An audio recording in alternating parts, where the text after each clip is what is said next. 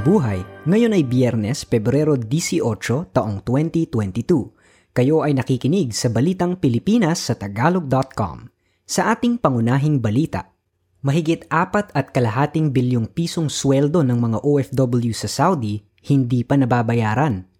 31 bilyon at 400 milyong piso padala ng OFWs noong 2021. 80 taong gulang na madre, nakulong. Suspendido pa rin ang pagpapadala ng mga overseas Filipino workers o OFW sa Saudi Arabia. Ito ay makaraang hindi mabayaran ang 4 na bilyon at 6 na milyong pisong sahod ng may siyam na libong OFWs.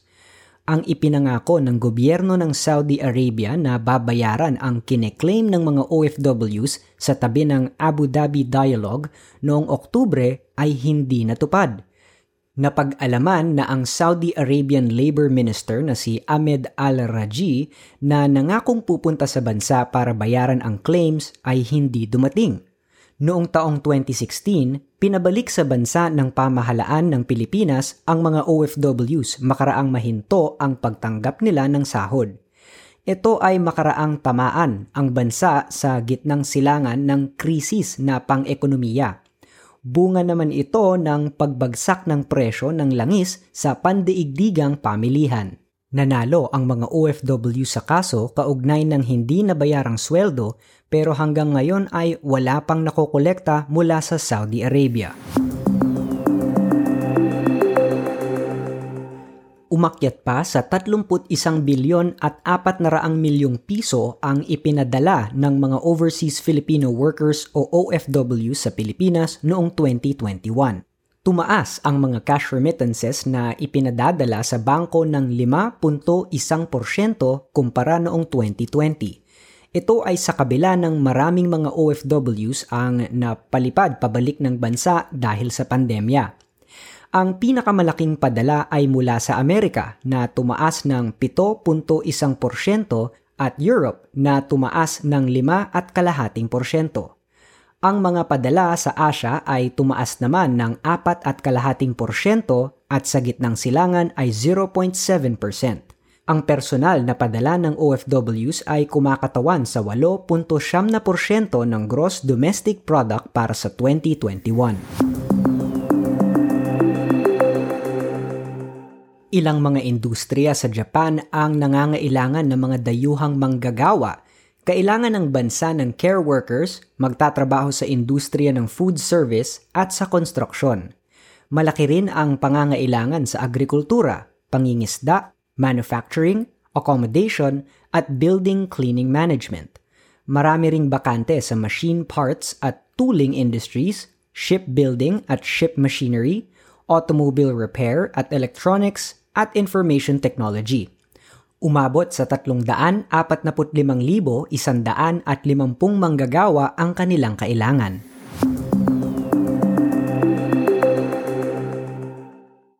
Ipinatigil ng Korte ng Negros Occidental ang plano ng pamahalaan na importasyon ng 200,000 metriko toneladang asukal nagpalabas ng 20 araw na temporary restraining order laban sa Sugar Regulatory Administration ang Regional Trial Court Branch 23 ng Sagay sa pag-angkat ng asukal. Nais sana ng pamahalaan na maagapan ang pagkaubos ng lokal na supply at mapababa ang presyo ng asukal sa pamilihan pinaboran ng TRO ang Rural Sugar Planters Association Incorporated na nag-alala sa kapakanan ng local sugar producers at manggagawa. Posibleng tanggalin na ang pagsusuot ng face mask sa Pilipinas sa huling bahagi ng taon. Ayon sa Department of Health, ito ay kung mararating na ng COVID-19 ang estadong endemic Gayon din, sinabi ng DOH na gagawin lamang ang pagtatanggal ng face mask sa mga bukas na lugar. Hihiram pa ang Pilipinas ng dagdag na 30 bilyong yen o 13 bilyong piso mula sa pamahalaan ng Japan. Ito, ayon sa Department of Finance, ay para masuportahan ang pagsusulong ng pagbabakuna laban sa COVID-19. 61 milyon at 400 libong Pilipino na ang nababakunahan ng gobyerno laban sa COVID-19. Target ng pamahalaan na bakunahan ang may 77 milyong Pilipino ngayong unang quarter at 70 milyon sa ikalawang quarter ng taon. Inatasan ng Malacanang ang mga institusyon na tanggapin ang Philippine Identification o Philippine Identification System Number bilang pagpapatunay ng pagkakakilanlan. Batay sa Executive Order No. 162 na nilagdaan noong Pebrero 14, ang PhilID ay maaaring gamitin sa opisyal na transaksyon. Maari na rin gamitin ang PhilID o PSN sa pag-alam ng birthday at edad ng may hawak nito. Balita sa ibayong dagat. Umabot sa 74 katao ang patay sa Petropolis, isang mabundok na bahagi ng Brazil, dahil sa matinding baha at pagguho ng lupa. Nabigla ang mga tao sa biglang pagtaas ng tubig at pagguho ng lupa na bumilang sa 200 at 69.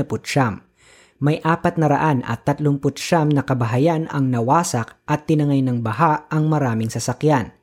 Nasira rin ang ilang mga malalaking teatro at museo sa tinaguriang Imperial City na kilala sa monarkiya ng Brazil noong ikalabing siyam na sigulo. Sa balitang showbiz, Isang aktor sa Hollywood na nakasama ni Brad Pitt sa pelikulang Fury ang nasentensyahan ng 20 taong pagkabilanggo ito ay makaraang aminin ni Zach Avery o Zachary Horowitz, 35 taong gulang na nag-ooperate siya ng multimilyong dolyar na Ponzi scheme.